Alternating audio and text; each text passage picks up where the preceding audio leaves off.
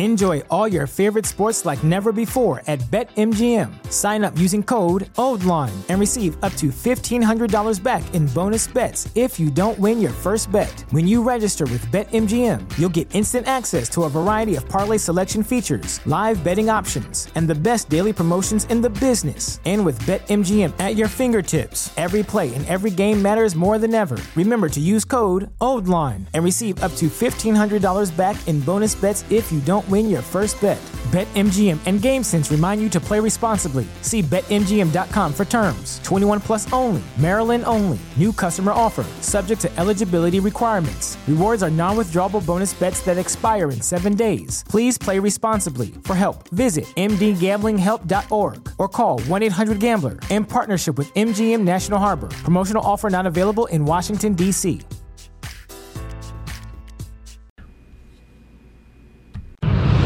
TheChairShot.com. Always use your head. And now, the group you've all been waiting for the Lovers of Five.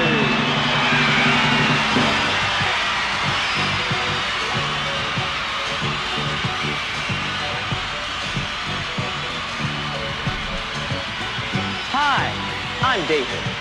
And I'd like to tell you about my favorite number, which is the number five. Now, the number five is my favorite number because it has one straight line here. And then it has a round line on the bottom here. And then it has another line on the top there. I love singing about the number five. Give me five. Ah, give me five. Give me five. Give me one, two, three, four. Give me five. Give me, uh, give me one, two, three, four. But if you love me more, give me five. Yeah, yeah, yeah. Give me five.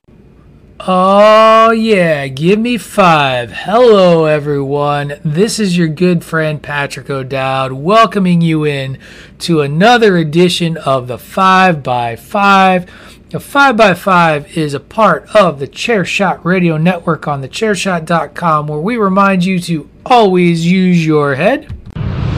The Thechairshot.com. Always use your head. And it has been a hot minute or two since we have done a 5x5 here on the Chairshot Radio Network. But the other day, I was sitting around the house Actually, that's not even true. That's not even true. I was at work. I was at I was at work, not not doing work. So if my boss, who's a big fan of the five by five, is listening, sorry, man, but it was for the good of the podcast. I needed to get it done. Steve will get it, uh, and, and he will he will accept that five by five inspiration happens, and you just have to act on it right away. And this is this is the truth. Like I'm sitting around and this inspiration for for a five by five topic popped in my head and i was like okay i gotta act on this now because if i just write it down and think about it and kind of get excited about it i'm gonna forget to do it and i'm gonna forget to do it with the co-host that i want to have guest co-host with this this week or on this episode. And you heard him chuckle when we were kicking off the show, but let's bring him in fully. The Violent Gentleman, member of the Bandwagon Nerds, Aesop Mitchell. How are you, sir? Oh, hi, y'all. Uh, I'm doing pretty good. It's it's the end of my long week, so this is like Saturday is that type of day where I'm still doing work, but still trying to like catch up on the sleep that I've been devoid of in my life. So, uh, yeah, you know, surviving is basically what I've been doing. Well, then I, you know, thank you then for taking a little bit of time to, you know, pause, catching up on that sleep and recovery to spend some time today on the five by five. Yes. But as I mentioned, I specifically, so folks, we, we don't know when this episode will air. So this to give you sort of a snapshot and a time frame, we are in the midst on Bandwagon Nerds currently of recording the 70s television project. And the last episode that has, has dropped for Bandwagon Nerds prior to this recording was the our top 10 family programs where PC Tunney flaunted the rules and, and, basically used it to put a bunch of sitcoms that he didn't want to have on his comedy episode, and he'll get his comeuppance, I'm sure, when uh, when we start the as long as the action family, show. As long yeah, as it said family. or was you know it had to have a family. I, I wish I'd had a Fast and the Furious like Dominic Toretto. Uh, it's you know he says it's about family at some point. I'm sure in all ten of those movies that that they're working on. But anyway, so I was re-listening the whole this the inspiration for this project. I was re-listening to the the 70s project episode of family programming and in putting this project together there, it is no secret that the nerds have had feelings about the topics eh, or the genres that we are going from and mr uh, aesop here was very vocal on, on his displeasure with something as nebulous as a category described as family as, as, as one of the topics. And, and, the reasoning being, he was like, I'm just going to do 10 cartoons for the animated episode. Now, of course, once you listen to the episode, he changed his mind. He made some decisions uh, he just couldn't, I guess, in good conscience, after ba- you know arguing that every Hanna Barbera cartoon from the '70s was basically the same show. He yes. he picked he picked the best of the best out of those shows, and you should go back and listen to that episode. I I really liked that episode. Inappropriate joking to the max, notwithstanding, because there's a lot of wrong jokes in there, fans. But it, I still stand by that episode. I feel like it was a very good episode, even though it did not portray myself in the best of lights. you stand you stand by the content that we produce, not some of the things that were not some of the episode. things that may have been implied yeah, or said. But so I was re-listening this episode, and it, it just kind of got me. It got me thinking about animation in general, and, and you know, as children, as a children's medium, first, but but for anybody who's listened to Bandwagon Nerds and has, has heard me talk about it, has heard Aesop and Dave and Ray Cash we we all are very very passionate fans of animated works, and, and for me in particular, and I think Aesop, you agree, and why I thought of you, animated films. And so I thought we would do something a little bit different with the 5x5 this time around. And basically give a. Both lists are positive lists. Usually, when we do the 5x5, it's these are the, these are shining examples of a good thing. These five are shining examples of a bad thing. Like the last time, the last time Aesop and I, or actually one of my favorites, because you always make me do work when, when you come up with topics, is still the uh, the Rotten Tomatoes uh, scoring one, where we picked the yeah. worst high scoring Rotten Tomatoes films and the best poor scoring Rotten Tomatoes films. That was that was great. For this particular episode of the 5x5, Aesop and I have put together our list of the top five animated films everyone has seen. And then we've put together our top five list of animated films everyone needs to see. And not going to lie, had a lot more fun working on list number two than I did on list number one. Uh, and I'm sure you did too. Yeah, um, I'm not going to lie you know, I always talk about like the first list is definitely not negative. Right. Uh, I don't necessarily agree with that because there are there is at least one movie on there that I know everyone has seen that I just can't stand watching anymore. Interesting. So, um, but also limiting myself to just five in the back half is excruciating. Yeah, so, it, it I'll, I'll allow you three honorable mentions when we get to the everyone needs to see. I have three as well. You don't get to talk in depth about them, but you get to drop the top. You get to drop the titles. So what we're gonna, yeah, what we're gonna do though is we're gonna take our first commercial break, and when we come back, we're going to jump right into our top five animated films everyone has seen. So. Uh, sit back, relax, and when we come back, we're going to regale you with what we think are you know, the top five films everyone, top five animated films everyone has watched. You're listening to the 5x5 on the Chairshot Radio Network, part of the chairshot.com. Enjoy all your favorite sports like never before at BetMGM. Sign up using code OldLine and receive up to $1,500 back in bonus bets if you don't win your first bet. When you register with BetMGM, you'll get instant access to a variety of parlay selection features, live betting options, and the best daily promotions in the business. And with BetMGM at your fingertips, every play and every game matters more than ever. Remember to use code OldLine and receive up to $1,500 back in bonus bets if you don't win your first bet. BetMGM and GameSense remind you to play responsibly. See BetMGM.com for terms. 21 plus only, Maryland only. New customer offer, subject to eligibility requirements. Rewards are non withdrawable bonus bets that expire in seven days. Please play responsibly. For help, visit mdgamblinghelp.org or call 1 800 Gambler in partnership with MGM National Harbor. Promotional offer not available in Washington, D.C.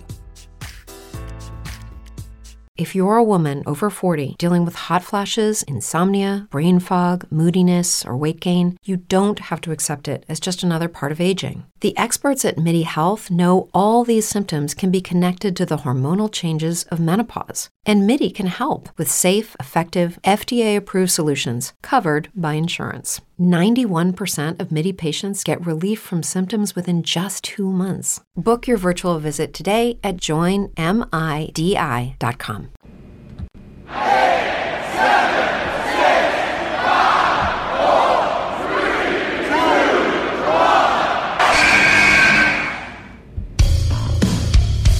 This is your boy Kenny Killer telling you to make sure you check out thechairshot.com, bringing you breaking news, interviews, podcasts galore, everything pro wrestling. Make sure you check it out, thechairshot.com. All right, welcome back to the 5 by 5 I am here joined by the violent gentleman Aesop Mitchell, and we are here talking our top five animated films everyone has seen, followed by our top five animated films everyone needs to see. As I said prior to the commercial break, we are going to do the top five films, top five animated films everyone has seen in this first segment. Uh, just a couple of reminders and one caveat that Aesop and I agreed to with this particular list. So, just like if you listen to Bandwagon Nerds, you know how this works. Aesop and I have our list of five. We're gonna take turns talking about the uh, our selections.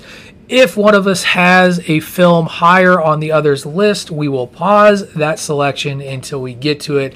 At the highest point, it shows up on one or the other's list.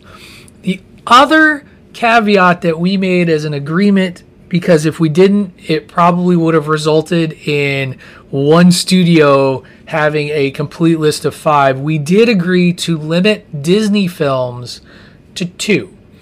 And here's here's something you talked about, you know, a film on your on this list that you argue everyone has seen but you just can't stand.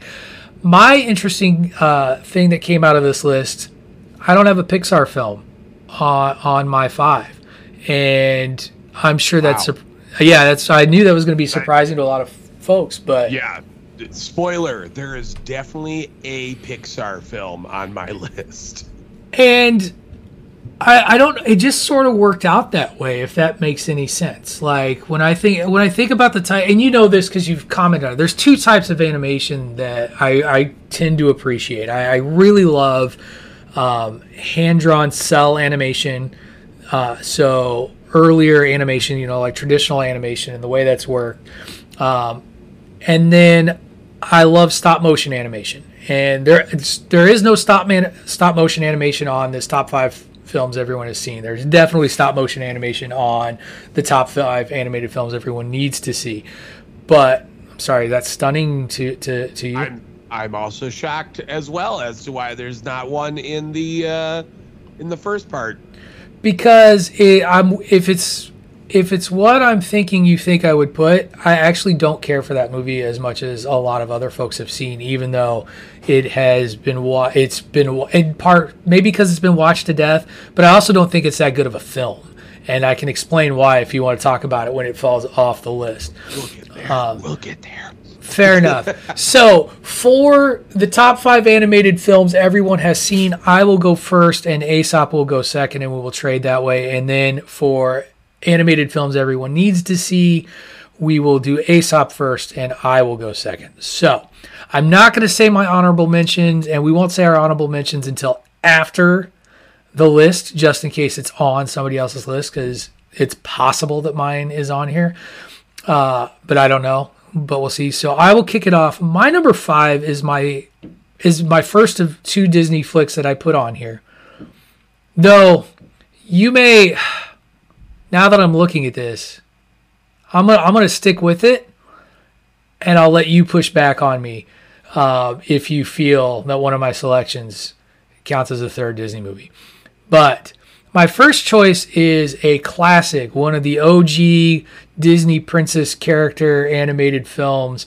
And I love it not because of the princess, but because of the villain, arguably my favorite, and I would fight to the death, best Disney villain of all time. That's Sleeping Beauty. Sleeping Beauty. That's accurate.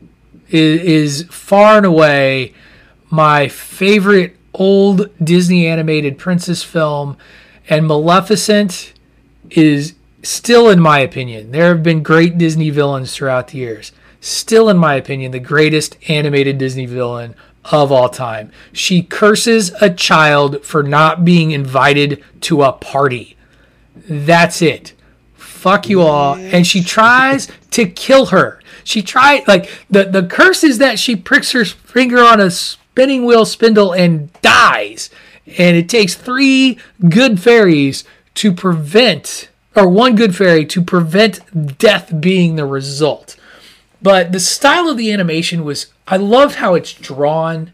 Um, just that it's very sharp, angular features, and I and I wish I knew the history of that animated process because I know it's patterned off of something very, very specific. Um, but I love it. It's it's a very much darker in tone than you would see, um, even I would argue, than Snow White or Cinderella. You know, Snow White with the fight on the cliff and the you know the chase, like that's pretty dark stuff, and like the dungeon. Yeah.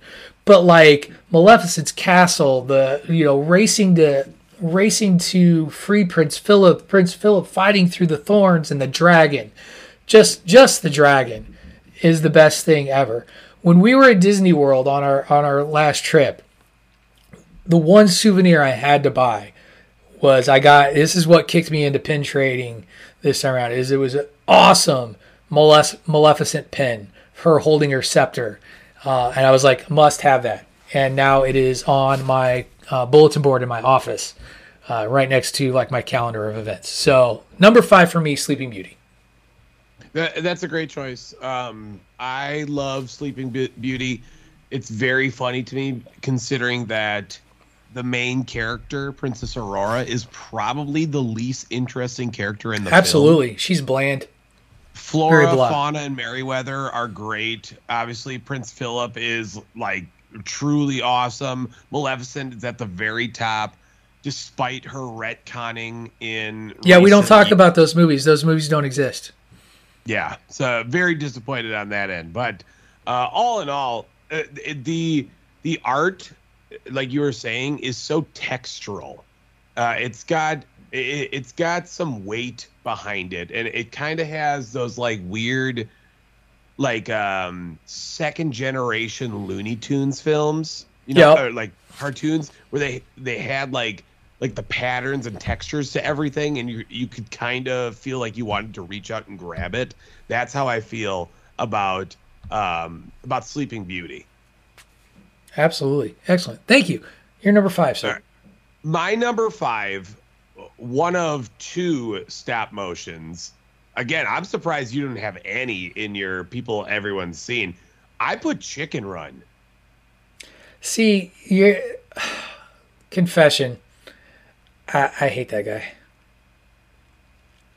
That guy, just as in the Wallace and Gromit like that whole like I I've just never cared for the humor. I've never I I and that's not even the one that I thought you were going to say yet, but um yeah, I've never I've never I've never appreciated the studio. And and I'll own that. Like that's that's a me problem, not anything else. Um, so I'm going to let you talk about Chicken Run uh, because I really shouldn't talk about it. uh, Chicken Run, the story of some British chickens that are trying to get the fuck off a, of a chicken farm because they don't want to die. It's pretty straightforward until Mel Gibson comes and fucks up their life, uh, and, which is you know apropos for it being Mel Gibson.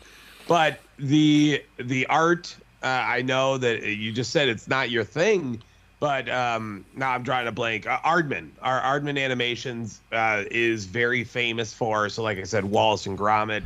They did the somewhat maligned, flushed away from like ten years ago, uh, and, I can't. You can watch one. you can watch that now on um it's streaming I think on Netflix now, Flushed Away. I, I saw that one. Maybe it's Netflix, maybe it's Amazon Prime. I can't remember which one. Um anyway, that's completely irrelevant. I, I cut you off. but it's a it, it's a nice little story. I, I think it's adorable. It's hilariously rated like one of the best films of the 2000s on like IMDb. If you look, it's it's got like a 99% or something like that, which I find truly hilarious because it's not that great. But I think everyone has seen Chicken Run in some capacity, and arguably uh, Aardman Animations Chicken Run is probably the first thing that you think of before Wallace and Gromit, which Yeah. in Wallace and Gromit's pretty damn good. Curse of the Were Rabbit was a, a fun little film, and, uh, And, and without no no go ahead. Finish it. I was gonna say that's what got him into Exactly. Yeah, I was gonna say Wallace and Gromit allowed Aardman Entertainment to make other films and to take and take some of those riskier. I don't even know if riskier decisions is the right answer, but like, man. Anyway, And, um, what was that Pirates? Yep. That was the other one they did. That was also actually like slept on. Like that's that one could be uh, an honorable mention that I forgot to put down. But um, yeah, yeah, I went with um with Chicken Run for my number five. excellent. All right, well, what's your number four then? All right, my number four, I, I still am kind of at odds with myself as to which one I want to put here, but I, I'm gonna take the trilogy that I feel surprised me more than anything. I'm just going Kung Fu Panda in general. Nice. DreamWorks makes its appearance. Kung Fu Panda one, two, and three are all so pleasantly good. They are all good with a loaded cast. Obviously, Jack Black, uh, Lucy Liu, uh, Jackie Chan, Seth Rogen, David Cross, Dustin Hoffman. I, I mean, and I still am missing big ones. Angelina Jolie and Yeah, the, it's the ads. It's nuts how stacked uh, Kung Fu Panda is. Just nuts. Yeah, I uh. Yeah, it's really really funny, and yeah, I can't like some animated franchises, and and I, I guarantee you we're going to talk about one that at least on my list uh, that lose steam as they continue to go, and I and I'm really worried about a particular uh, Pixar franchise that just seems to keep cranking out movies, even though they promise that they're done and they need to stop. But Kung Fu Panda has held off pretty well, and if they keep it at a trilogy, it's in a good it's in good shape. Um, and hopefully they do that because you're right, they're great, but they make money, and that's the other the thing about animated films they they they make solid money for a studio. The, the thing is, though, is with like, as opposed to the Pixar film, which I'm sure uh, it will be mentioned, um, there is a level of care in Kung Fu Panda that I was just not ready for. So I saw the first film and I was like, wow, all right, this is pretty good. And then I heard Kung Fu Panda 2 and I go, uh oh. But then I watch it, I go, is this even better than Kung Fu Panda? And then I watched the third one, and I, I have that same type of feeling, and, and similarly, just have the the same reaction where I'm just like, wow, no, th- everyone in this film puts forth a ridiculous amount of effort Right. to it that you just wouldn't think. Jack Black sounds insanely passionate throughout Kung Fu Panda. Just Which is so- and and that's kind of where I got dismissive of the franchise to start with because when you sometimes when you think Jack Black, you don't necessarily th- like you think um those. It's funny you go back and you look at School of Rock. School of Rock has way more heart than you expect it to. Uh, but like you're like this is the guy who does Tenacious D and you know his you know what's that that movie with Gwyneth Paltrow that's just terrible. Shallow Hal. Yeah, the fat shaming one. And you're just like, this guy makes, you know, is the lead on these really kind of heartfelt outcasts finding his way. Gulliver's Travels. Yeah, like so yeah, good choice. Not not one I was expecting, but um good choice. I, I like it. My number four, uh, for the longest time, this guy worked for Disney uh, and was one of their top animators. And then grew very dissatisfied with the work that he was doing with Disney and said, fuck y'all, I'm going to go and start my own studios and I'm going to compete with you. And in the 80s, he put out three or four or three or four very notable films. One that I have on my everyone needs to see list. Um, and, and that could be debatable, I'm sure. But the first the, the first choice that I have from this guy, Don Bluth is his name, um, has a very distinctive style of animation, and he put out a little movie about a mouse who immigrates with his family from Russia to the United States in the early 1900s and become separated. And that movie is called An American Tail. Most people don't even know the name of the movie. They just say, I'm watching Fievel. Uh, little Fievel Mousekewitz on his quest to find his family, singing somewhere out there. Everybody in the 80s saw this fucking movie at the theater. And and, and it's you know it's a it's a rose colored glasses look at the the the experience of immigrating to the United States. Um but I like I'll watch it every time it's on there. It's it it, it and I'll even say this it's not my favorite of the Don Bluth movies but I would I would argue it's if it wasn't the most watched it was the second most seen um, out of out of the big ones and it spawned multiple sequels, as did the other big one. Well, multiple. I, I just know only one. I know five. No, there's there there's multiple five O sequels. Yeah, there's at least three. Holy shit. Um. Yeah. I. Don Bluth is such a conflicting figure to me because Right. man, when Don Bluth is on, Don Bluth is on. Yes. But then you get movies like Pebble and the Penguin or A Troll in Central Park. Yes. In which that just needs to be burned. Burned. Uh, and you know what? I I have a a small place in my heart for Don Bluth.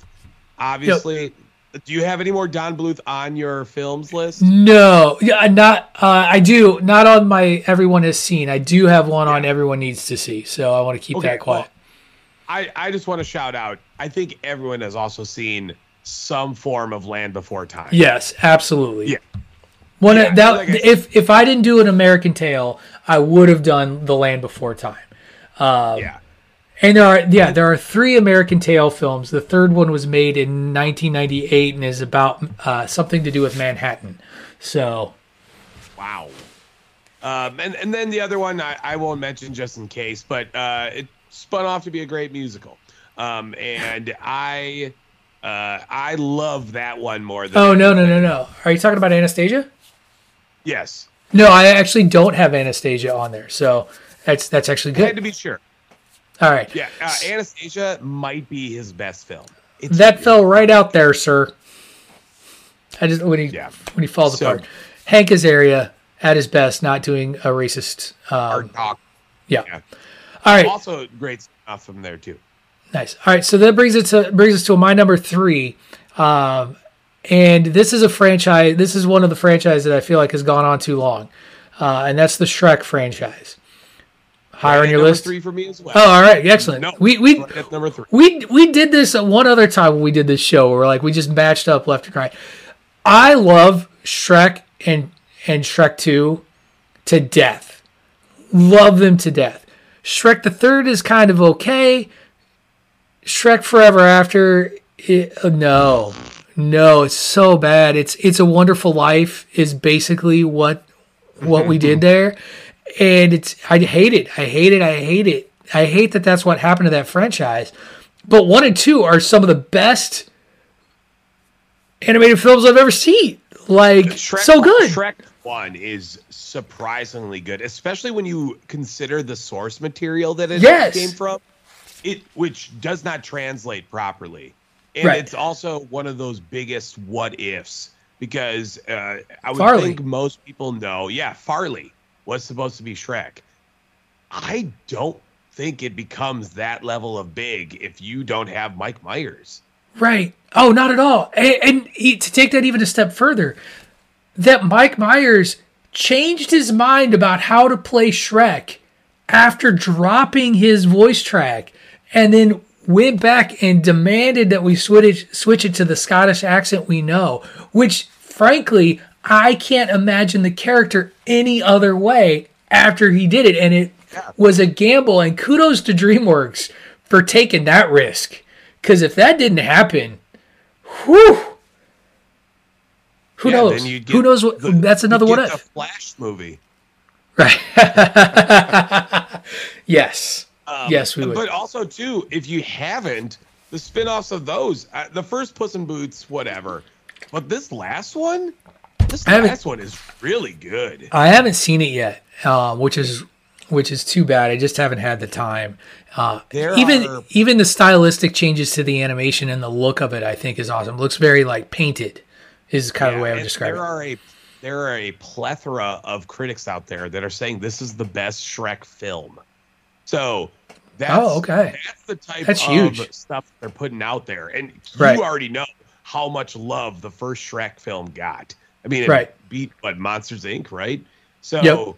um, craziness, craziness, and uh, yeah, dude, Shrek, one hundred percent. Everyone knows Shrek. Everyone. Yes, absolutely. All right, we're to year number two. My number two. This is my film that I find to be insanely overrated. A Nightmare Before Christmas.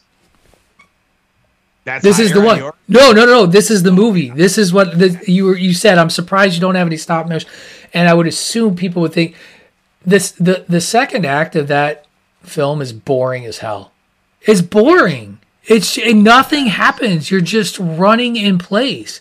But it is the cult following that has then really been embraced by Disney.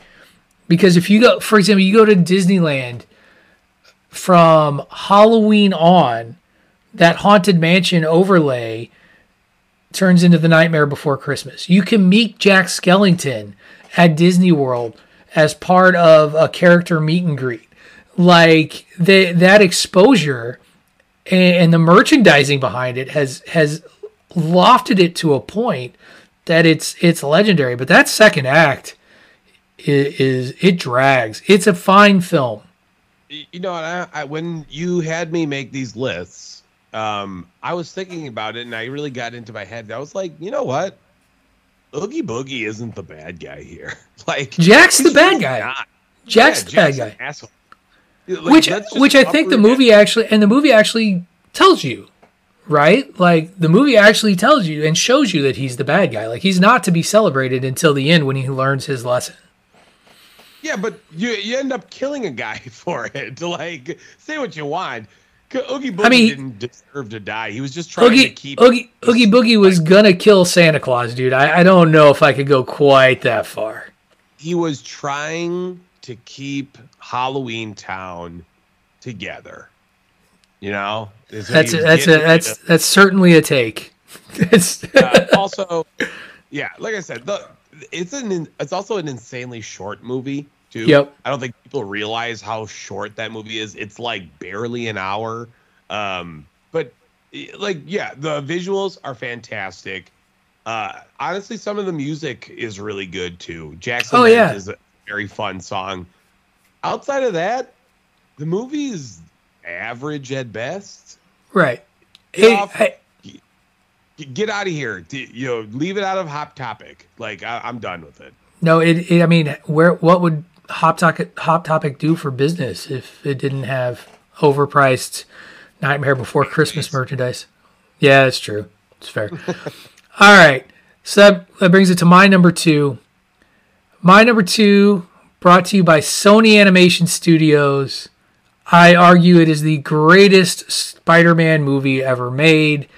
Spider-Man Into the Spider-Verse.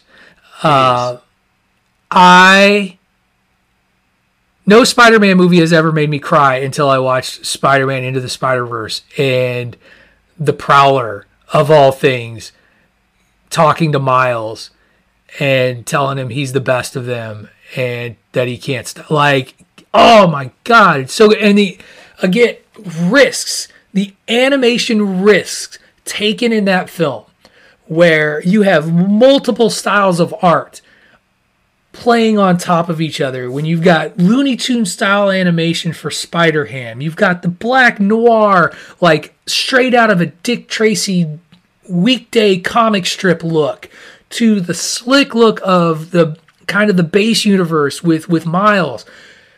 It's awesome. It's so good. And the story is terrific in, in, in all of the iterations I've ever seen of the character wrestling with becoming who they are going to become.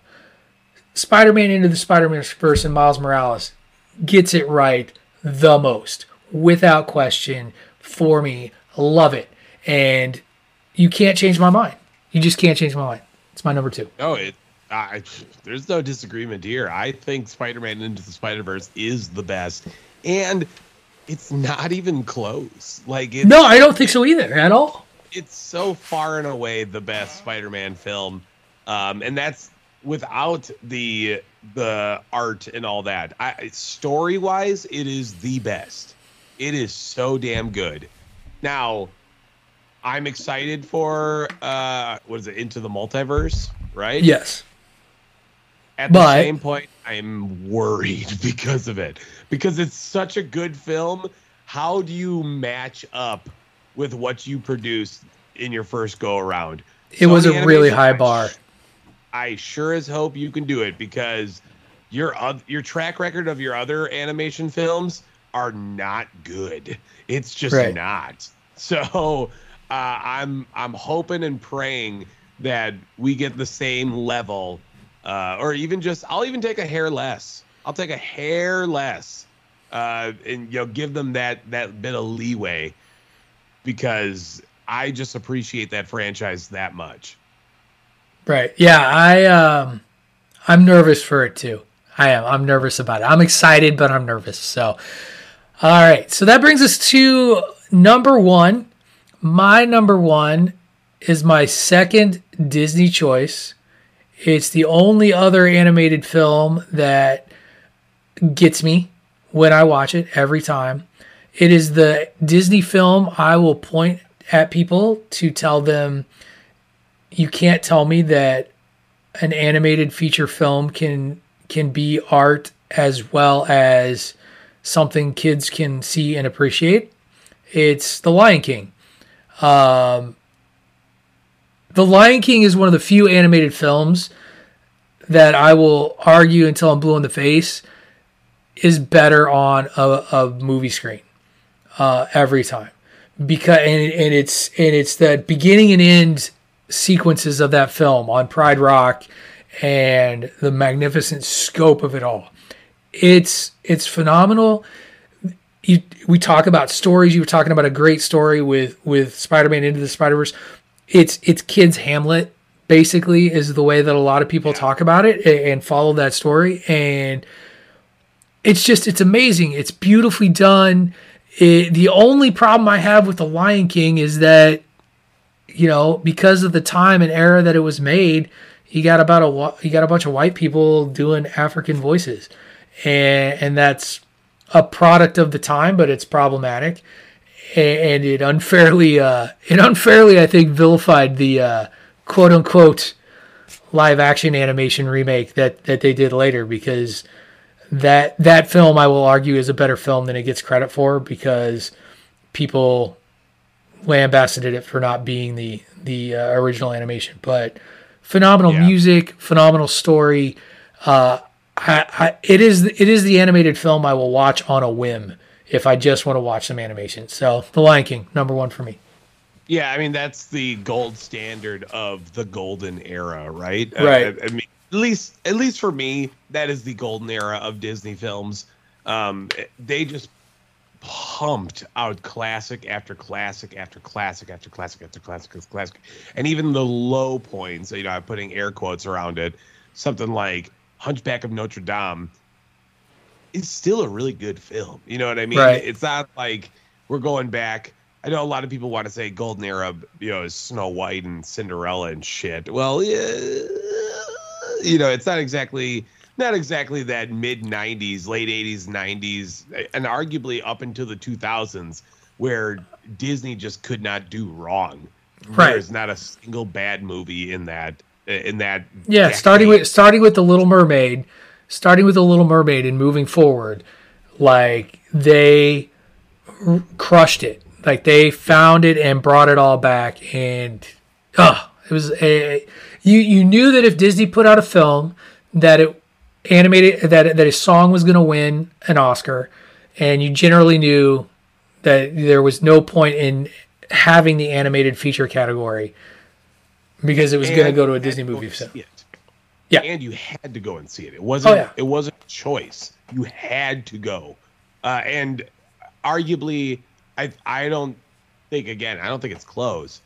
I say that Lion King is at the very top. It's the pinnacle of that '90s success. Just so Absolutely. good. Um, and that'll lead me into my number one, which I'm sure you are not surprised. It's Toy Story. Everyone has seen Toy Story. I don't even need to mention the other two, you know, four at this point, but everyone has seen Toy Story.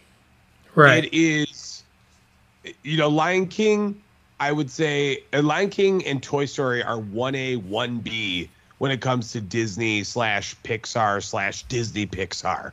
You know, Right, right, that, right. That that is the very top of the Pixar food pyramid, and it just it, it still holds up so well. Right. It's so fucking good.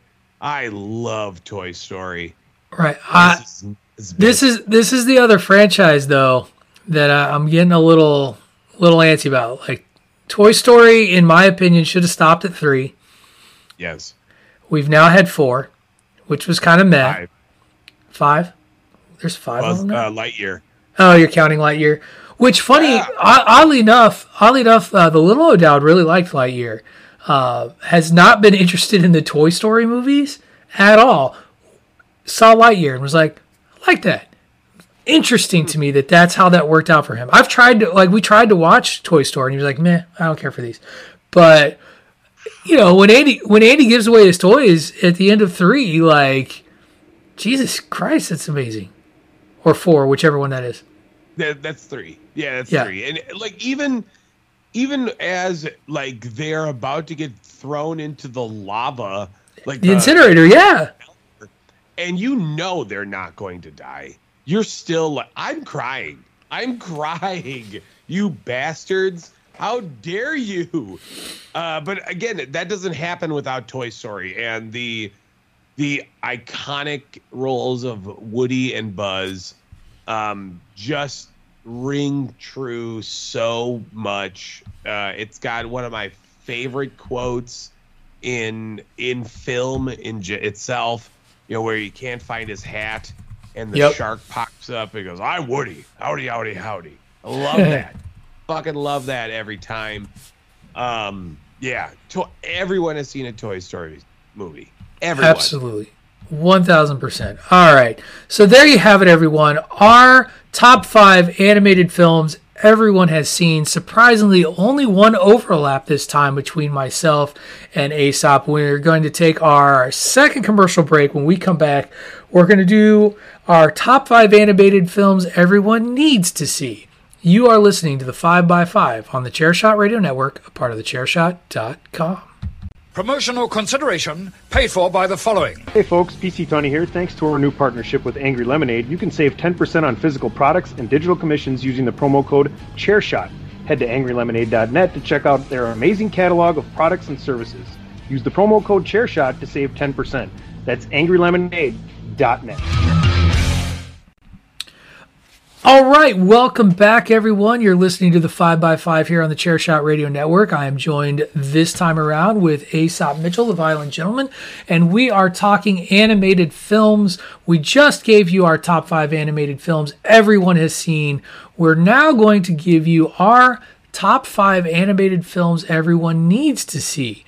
Now, if you recall, I went first with this list, so we are going to kick it off with Aesop giving us his number five. Take it away, Aesop.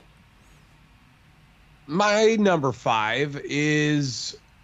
Uh, well, I'm, I'm going to start off right now. A lot of my movies you need to see are going to be more adult oriented. Uh, because I think those are the ones that people don't see as much because they don't they have that connotation of animated movie it's a kids film or you know Right. so they they just don't want to see these um the one that i wanted to start off with is eh, like a, a film that is shot with a rotoscope so it's already Uh. really cool images I think I know where you're going uh, here. It's got some testimony and archival footage from August 1st, 1966. It's a movie called Tower. Yep. And it's about the day of the gunman uh, with the University of Texas clock tower shootings. It is a tense film. It's also quite beautiful on top of that. There's no one in it that you're going to know. So there's no reason to mention the cast. No offense to them. But it does a great job kind of playing off these events in history that people should talk about, but they don't make it so glum, right? They put this this positive spin in the art to allow it to be more approachable. Um, it, it came out in 2016, so it's been been a few years at this point. I really enjoy Tower. I really enjoy it. It's something that you should just watch once and get that feeling of what happened. Yeah, I have never heard of that. So you you've already got me with with a a animated film everyone needs to see. So this will this is this is fun. I like it. Um, I will share. Is it a stream? Is it streaming anywhere? I guess is the other question. Do you know? Uh, this says you can watch it on AMC Plus. Um, Okay. I don't, I don't know. I'm sure you could buy it. I mean, that's yeah, that's their like yeah, that's like their subscription based streaming service because AMC needed that um, because reasons. But uh, no, that's interesting. I will share most of mine. Uh, well, all of mine are animated films that children can watch, uh, but that doesn't necessarily mean that the themes aren't things that adults will appreciate. So, my um, my number five, and it's a number five that uh, is the newest film on my list of animated films that you can watch, and we're finally going to talk stop motion animation. Uh, finally, this was a project that was long delayed. It was actually greenlit about a decade ago and fell into production hell before finally being released last year on Netflix, and that is Guillermo Guillermo del Toro's Pinocchio, which is at a level of stop stop motion animation that that I can only describe as gorgeous and far more advanced than just about anything we've seen before. Eh, It is not Disney's Pinocchio at all by any stretch of the imagination. No. Not even not even Disneyfied po- not even Disney Pinocchio with like Guillermo del Toro's dark pitch to it. It is truer to the source material. It is still I mean the the Pinocchio story by the way is like ridiculously long and Pinocchio is basically just an asshole for most of the story until he becomes a hero towards the end.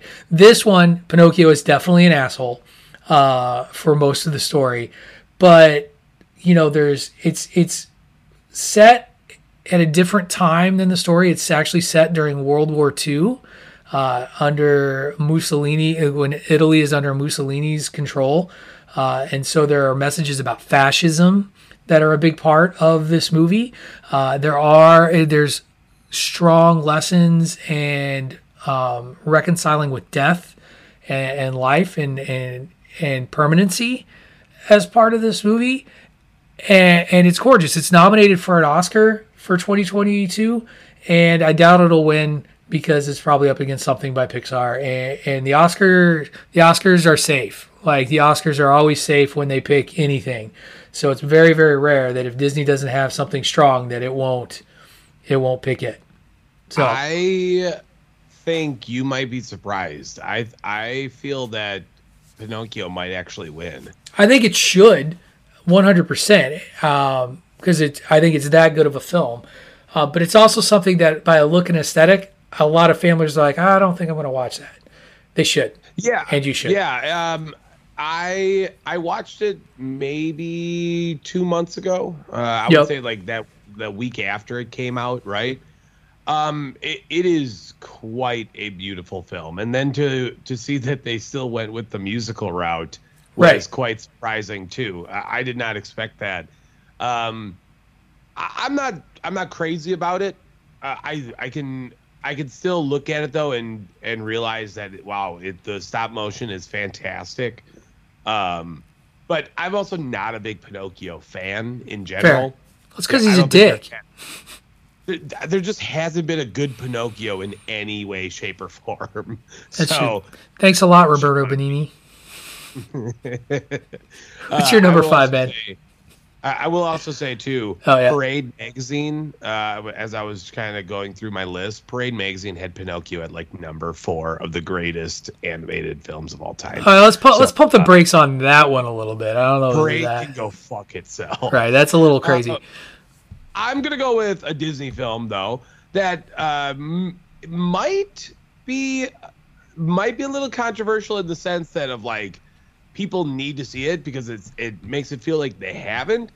I feel like this film just doesn't get the credit that it deserves as being one of the best Disney films out there. I'm going Zootopia, another 2016 film that man, Zootopia is really good, people. It's really good. Little Bunny, Judy Hopps, wants to be on the police force in the city of all cities for a metropolis of animals, right? But rabbits can't be fucking police officers. It needs to be stone cold killers, carnivores, or whatever. And then you get this weird buddy cop film with her and uh, uh fucking what's his name? Jason bateman as nick wilde. It is so good and i just feel like it does not get talked about like it should be. Zootopia is awesome. I like Zootopia.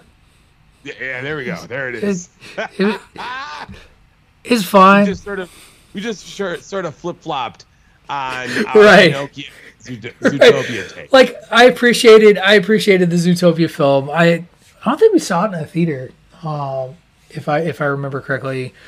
But uh, I appreciate it for what it is. I appreciate it for the message that that it puts out there. I do love that they flipped the script a little bit about who really is the villain. What a twist! Um, Oh, I thought that But- was right but- on notes, but but, but no, no, no, no, no, no, no. But like for kids, like kids were like, "What?" Uh, like I knew who the villain was like five minutes into the movie. Like I was like, "Oh, it's this person." Uh, but I'm also, you know, in my 40s at the time, so good on it. No, it's a, it's a, it's a great, great movie. Um, I do think it got slept on quite a bit. I do, and, and in this like anti quote unquote, you know, woke America, it, it it gets maligned in ways that I think is just stupid. So Well, be ready. Zootopia 2 is coming out. hell yeah, it is right along with Toy Story six. So I don't all like right, that. Yeah, let's go to our let's go to our number fours and see if we can get back on track. Uh, that's me, right? That is you. Wait, Zootopia was my number four. Oh, what was your number five? Uh, my number five, because I started off, it was Tower. Oh, that's right, Tower. Then Zootopia. So it's my right, number. number- It's on my number four. Drink wouldn't be that. I I too went Disney, um, but I went Disney um, in the '80s when Disney actually did take a risk in putting out a film. They put out a fantasy film that was extraordinarily dark. That Sure. what? yeah. Just I know ex- exactly where you're going. dark, horrifying, had an interesting blend of animation and even some live um, live action on top of it, almost rotoscoping sort of stuff. The Black Cauldron. Yep. I love the Black Cauldron.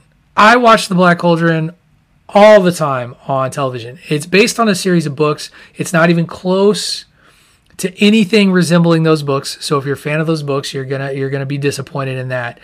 The Horned King, which is basically just this giant skeleton wizard dude that is trying that is trying to find this magical cauldron that can bring forth an army of the dead to rule over the world that and he succeeds and skeletons start coming to life and rising up it's i don't know how disney went forward with that movie because they're fucking disney but they made this movie it, but it, but it's high fantasy it, and it's i don't know i i part of it is just because i love swords and sorcery and that sort of stuff um but the movie itself, eh, eh, you know, it tells a tale. Again, it's another tale of friendship. It's a tale of sacrifice.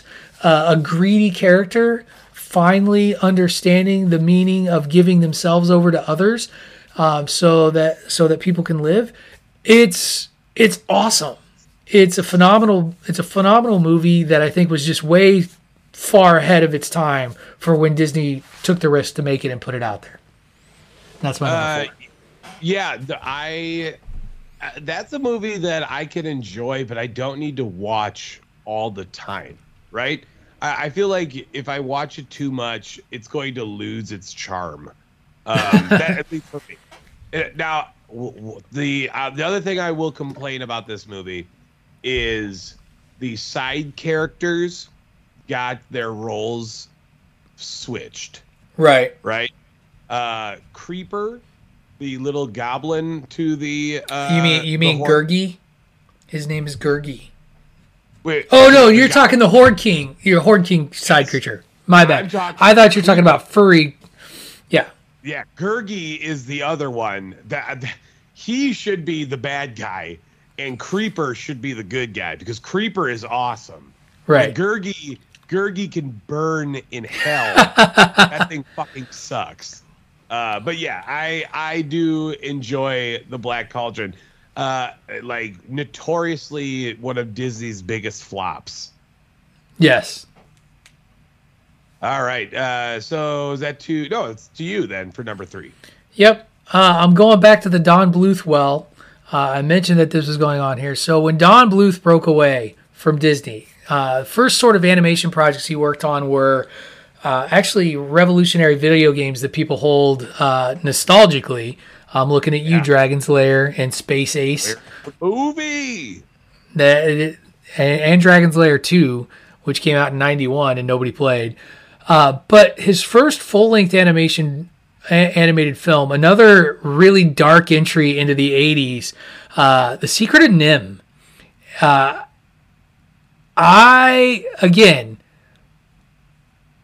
you want to you want to watch a movie that that kids can can watch and be okay, but is also about the dangers of like experimental science as lab rats who have become intelligent due to experimentation by this corporation NIMH break free and start their own society in a rose bush next to a farmer's garden.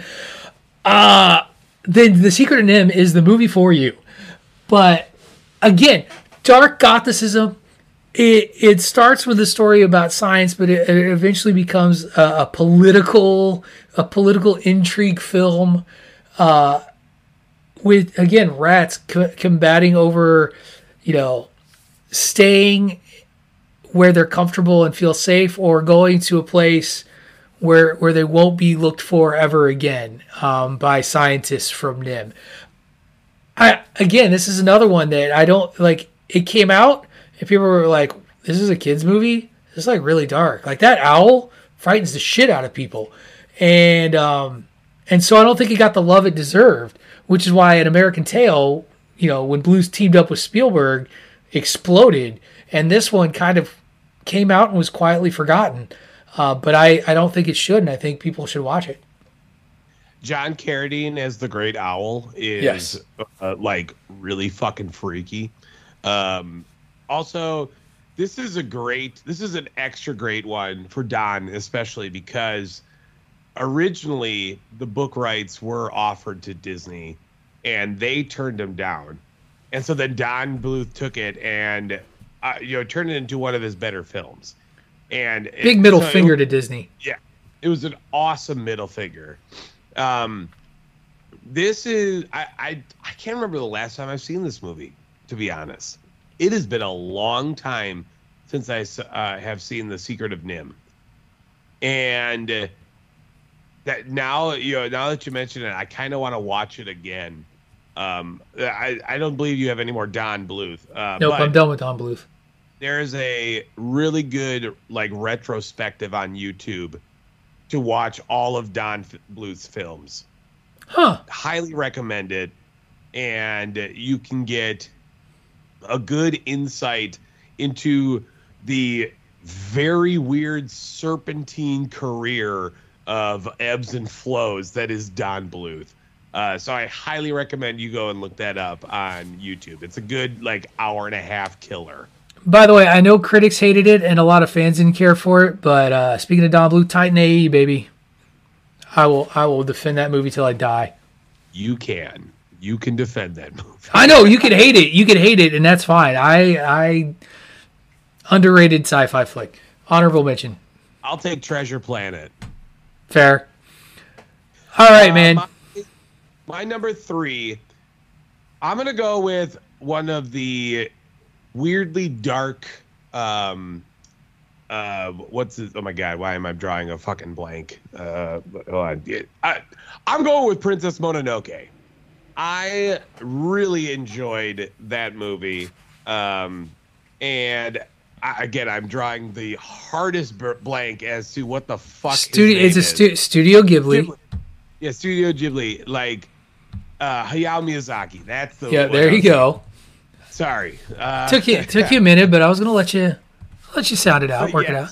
Princess Mononoke is really good, and it's one of those. It's one of his films that don't play in the the children's sphere at all. It is uh, about this forest that's starting to become infected and ravaged by human the human population right and industry. And it is so visually appealing. It will also catch you off guard because if you've seen a lot of the uh, the Studio Ghibli films, right? The uh, Spirited Aways, the Ponyos, uh, Castle in the Sky, yada yada yada. It's always so light and airy and fluffy.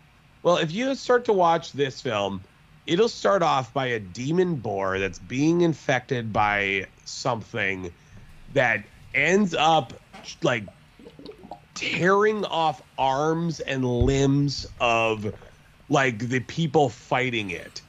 It is fucking wild to start off. And Right. it, I I really enjoy Princess Mononoke. I remember watching it when it first came out. I believe it was like 98 or uh something Yep. like that. And just being like, "What?" And my my grandma, who is uh, always the type of person to watch this shit with me, she was expecting that kitty film, and then as soon as she saw that, she's like, "Fuck yeah, I'm on board. Let's go." Nice. Uh, so it is. It, it was an awesome film uh, for me to watch. I feel like more people should uh, watch it, especially for the message, because let's be honest, people, the Earth is dying. Very much so. And that positive note was brought to you by one Aesop Mitchell. Tip of the cap. All to you. So am I number two? No, it's No, your number two. It's your number Yeah. two. What you have nothing to say? I thought you were gonna speak. No, no, I just am trying to keep quiet because my Studio Ghibli film is higher on my list, and yeah, that's a No tease, more. everybody. No more. Uh, my number two is going to be The Wolf House. If you haven't seen this film, it is a horror film and it is twisted. Uh, I thoroughly enjoy horror. If you haven't listened to bandwagons, uh, bandwagon nerds before, The Wolf House or uh, horror films are kind of right up my alley. This is some creepy ass stop motion stuff. Patrick, I don't know. I feel like you might like this. I don't. I might, I might have to, ch- I might have to check it out. Is it on Shudder or something? Uh, what, is, Actually, what does it say? Um, I, don't I was like, I have a streaming search engine. I should just use that. It is weird though. Uh, tells a story of a young woman named Maria who ends up uh, going into a house in southern Chile after escaping from a German colony. And oh my, there's a there's a lot going on there just to kick it off. the the art itself is grotesque to say the least. And they really like play up the stop motion of it all with some very intricate imageries.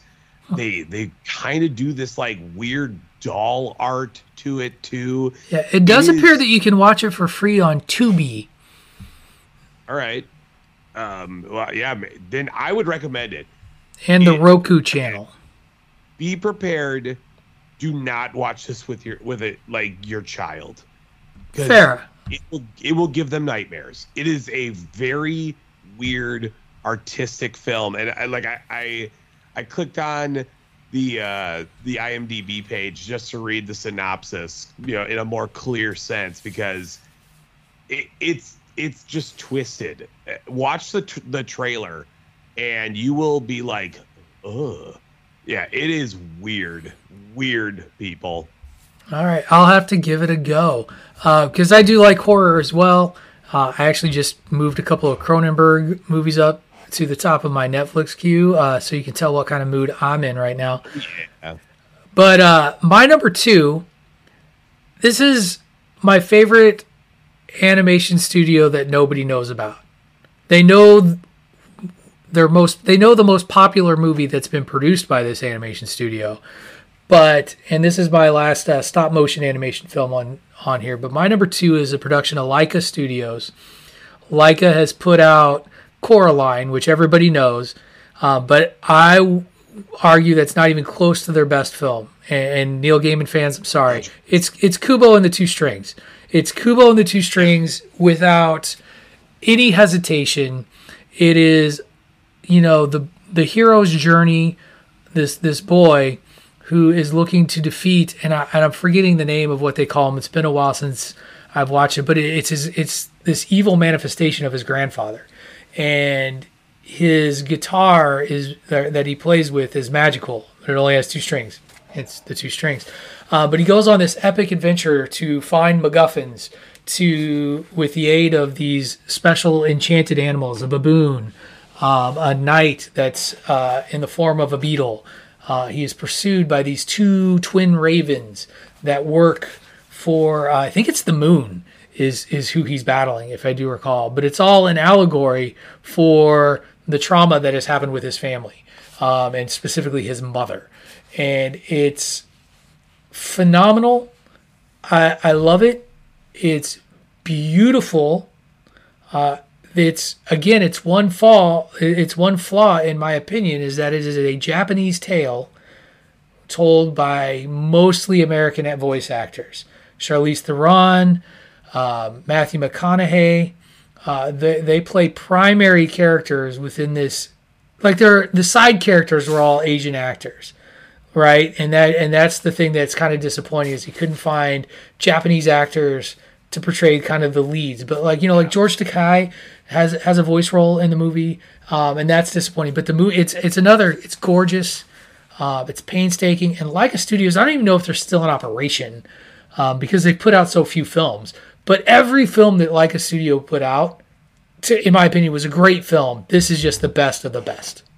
Yeah, Laika, man, it sucks for what happens to Laika because that that film that that whole industry, that production company should be at the very fucking top of the game. It's so good, but no one goes and sees any of the Laika shit. Why? Right. Why? A- And I I have no fucking clue as to The why. mo- it yeah, they've only they've only made six films. Like that's the thing. They've made six. Missing Link was their was their last one. Kubo and the Two Strings, good. Boxtrolls, Paranorman. Paranorman is great. Kid who talks to ghosts, and then it kicked off with Coraline, which did quite well. Um, Yeah, so Coraline also scared the shit out of every child that went and saw it. Uh, Mom so has buttons for eyes, dude. That creeped Look, me out. Look, I'm not saying anything towards the fact. I'm just like just know that that's why Right. like Laika has kind of fallen off is because it started with Coraline. Eh, nothing against the movie. Yeah, the worst one is the Boxtrolls. I- yeah, but that one's kind of that's it's a fine movie. Um so. Oh, weirdly enough, too, though, uh, the uh, owner of, uh, or I should say, the CZ, CEO is uh, Travis Knight, the son of Nike owner Phil Knight. Right. Here here are some things to, to note though. On March 31st, 2021, Laika announced their first live action film based on the action thriller novel 17 by John Brownlow, who is said to be a fan of Laika's previous work. It was also confirmed that the studio is currently working on their sixth stop motion animated film, Wildwood. So they're not done. Um, February 7th, actually, you know, we're recording this on the 18th. Uh, just this past uh, February, studio announced that former Netflix executive Matt Levin, uh-oh, was appointed as the president, live action film and series, and will oversee the studio's entire live action output, reporting directly to Travis Knight. Okay, so Travis Knight's still in charge, but like I was like, uh, They've also announced a film. They announced a film in April of 2022 called The Night Gardener uh, as being in the works, based on a screenplay by Ozark creator Bill Dubuque. Cool. All right, we're gonna go to my number one. Uh, this popped up on another project that we did ages and ages ago. It's my favorite Studio Ghibli film. I will always preach to anyone who will listen that they should see this. It's Spirited Away. It's been turned into a theatrical production with heavy puppetry. Uh, you were talking about how you know you, you talked about like Ponyo and Kiki's Delivery Service and Howl's Flying Castle and all those. Spirited Away is also on the dark side uh, of Studio Ghibli. I mean, a young girl's parents gorge themselves and turn into pigs at a carnival. Her her bad attitude poisons everything around her as she learns to grow out of it. There's the creepy mistress woman witch thing with the giant head. There it's it's it's a bizarro surreal coming of age tale of this young girl growing up and and learning how to be more mature. And it's it's an again everything by studio ghibli i've ever seen is gorgeous. The animation is beautiful. Um you, you just can't go wrong but this has always been my all-time favorite this is the one that i've I bought when it came out on DVD. Then when they put out a Blu-ray special edition, I bought the Blu-ray special edition, and then I have it on. You know, you can catch it on streaming. Like I will always have a copy of Spirited Away to be able to watch. They're, that they're bringing this to they're, they're bringing the stage production to theaters as one of these like family Fathom event one-offs. Like it's not actually seeing it in theater, like in a uh, in a stage production. I'm gonna pay the money to see it because I I love the show that much. Yeah, and when we did our our odds project, I think I had it. that it was in mine too. Yeah. So, uh, Spirited Away is just it, it's unquestionable one of the best like animated movies out there. Um, I I I can't speak enough about that film. and Studio Ghibli. I, I really do just enjoy all pretty much everything they do, even some of the more dark stuff that they have done. You know, because by no means is that the uh, the lowest of the of the films as far as like the darkness factor. Right. Um, but I, I love, I, I do love that that animation style, the anime itself, and Studio Ghibli just makes it look so damn good. One thousand percent. Gorgeous, gorgeous stuff. All right, sir. This brings it to you to wrap up your list before we talk about a couple of honorable mentions and then close out this program. So, take it away with your number one animated film everyone needs to see. Uh, number one, everyone needs to see. I'm going back into the anime well, and I'm going to uh, take this very tense film called Perfect Blue. You Oh, that's so good. This that's a mind bender and a fucking half. Yeah, and it's a movie that I I guarantee you, you out there listening, you did not see it. It no, no. You're right. One thousand percent. Um, but basically, it's a Japanese pop singer, Japanese, right? I believe. Yep. Uh, gives up her career to become an actress, and then just starts getting stalked, and goes insane because of it. And it it gets so fucking weird. You know, we were talking about twist endings that people didn't see, right? That Zootopia twist ending. Okay, like we kind of figured out. You do not get Perfect Blue's twist ending. You do not get it. You're not prepared for Perfect Blue. It it is just so so intense the entirety of this film. Uh, and you feel so bad for uh, Mima. She is the the I believe the the the main girl. Yep. And it is fucking weird. It's so weird, and it it's kind of has this older look to it, even for the time. Because this this came out in '97, and if you look at this compared to Princess Mononoke, the art style eh, by that year is so much greater in Mononoke. Yeah, But one one thousand percent. I think it works better in Perfect Blue because of the story that it's trying to tell. Um, so yeah, go and see Perfect Blue. And then while you're checking out the work of our good friend Satoshi Kon, check out his final work before he died, Paprika.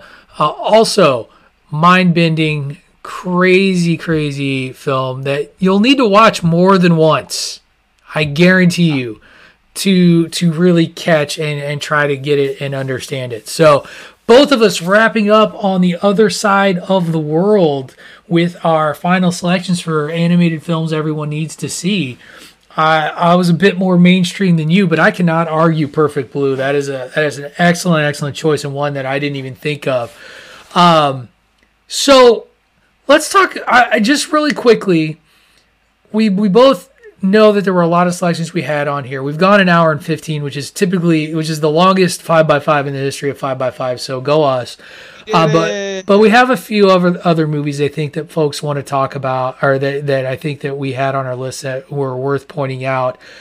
Um, I wasn't sure where to put this first one on, whether it deserved to be in the films everyone has seen or films everyone needs to see, because I don't know if the following that it has is a nostalgic following that people have come back to. Because I don't remember the movie doing well when it came out, but I remember people loving it and speaking of it reverently now today.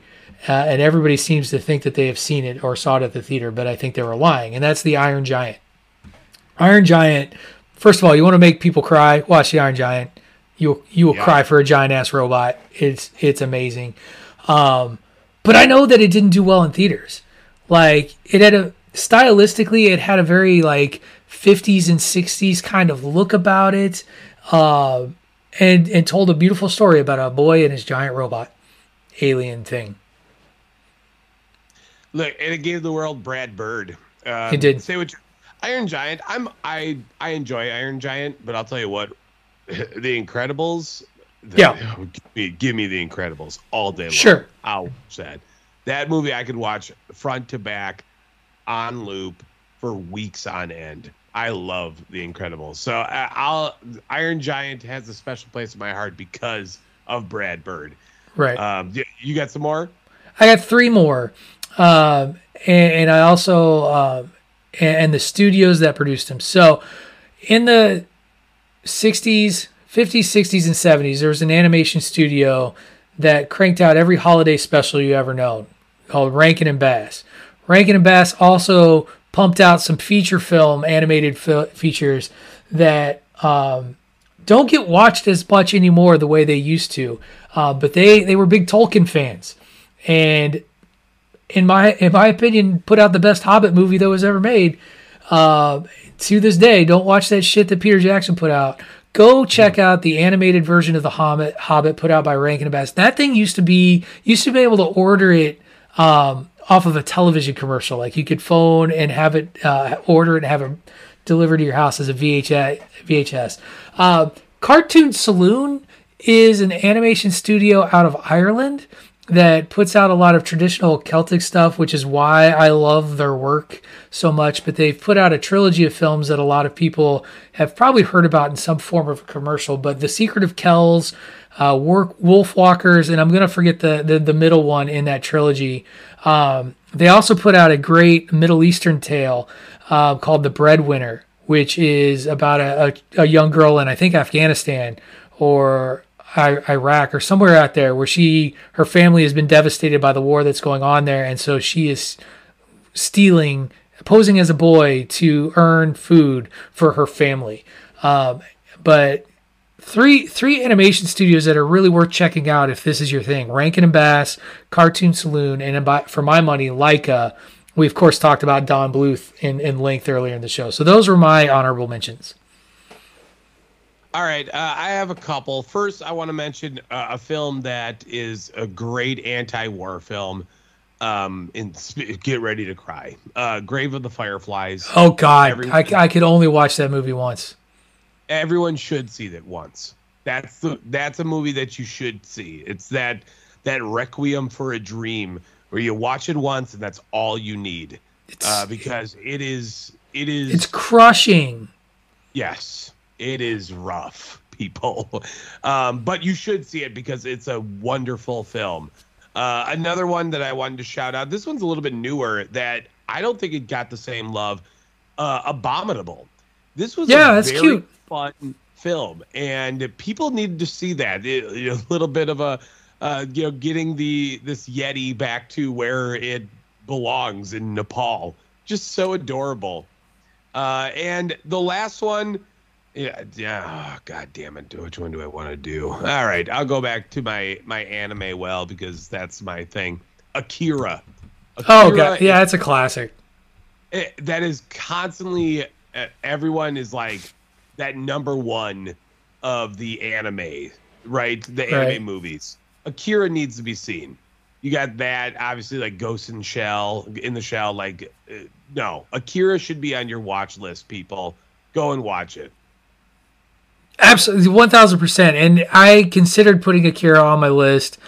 Uh, there was so much. There were so many animated feature length films from when, like, my teenage and early college years when I was deep in that. Because kids, you may not know this, but anime series, while popular, weren't quite as popular as anime feature films were for a brief period in the mid to late 90s early 2000s before really before and, and I, I hate to say it but pokemon pokemon really kicked off people then getting into anime series and watching full-length shows um, you know there's you sailor moon fans out there you're liars you were in a minority and you know it um, you know it and just don't pretend like you weren't so excellent excellent choices this was fun Tony. i really enjoyed or Tony. oh i'm sorry i mean this, this is fun aesop not Tony.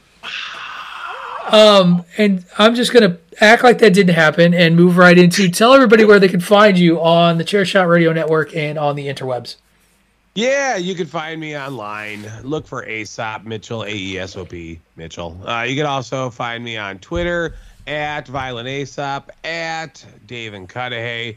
More importantly, just listen to me on uh, pretty much all things chair shot lately. Uh, bandwagon nerds, uh, obviously these five by fives, but the, the big one, uh, down the wire. I do some pro sports stuff with my brother, and it's uh, it's very fun because it is not sports, like hardly ever. So, yeah, listen to Down the Wire. Cool, excellent. And you can, of course, find me every Monday, Tuesday, and Wednesday on the Chairshot Radio Network. Monday, talking nerdy stuff on Bandwagon Nerds. Tuesday, with David Ungar talking hockey and Wednesday talking wrestling with Greg DeMarco on the Greg DeMarco Show. You can find me on the Twitter at Wrestling Realist. It is at W R E S T L N G R E A L I S T. And if you love the content that we put out there and you love what I, what we do and you want to support us and get our name out there, head over to ProWrestlingTees.com forward slash the chair shot. Invest in a chair shot shirt design. They're only $19.99, but if you want something that feels great on your giblets, spend a few dollars more, get it soft style, and help keep us going. Thank you, everyone, for listening to 5x5 Animated Film Edition. This is Patrick O'Dowd, and for Aesop Mitchell. See you next time on the 5x5. You've been listening to the Chairshot Radio Network here on thechairshot.com. Brain fog, insomnia, moodiness, weight gain. Maybe you think they're just part of getting older, but MIDI Health understands that for women over 40, they can all connect to menopause. It's at the root of dozens of symptoms we experience, not just hot flashes. MIDI clinicians are menopause experts, offering safe, effective, FDA approved solutions covered by insurance. 91% of MIDI patients get relief from symptoms within just two months. Book your virtual visit today at joinmidi.com.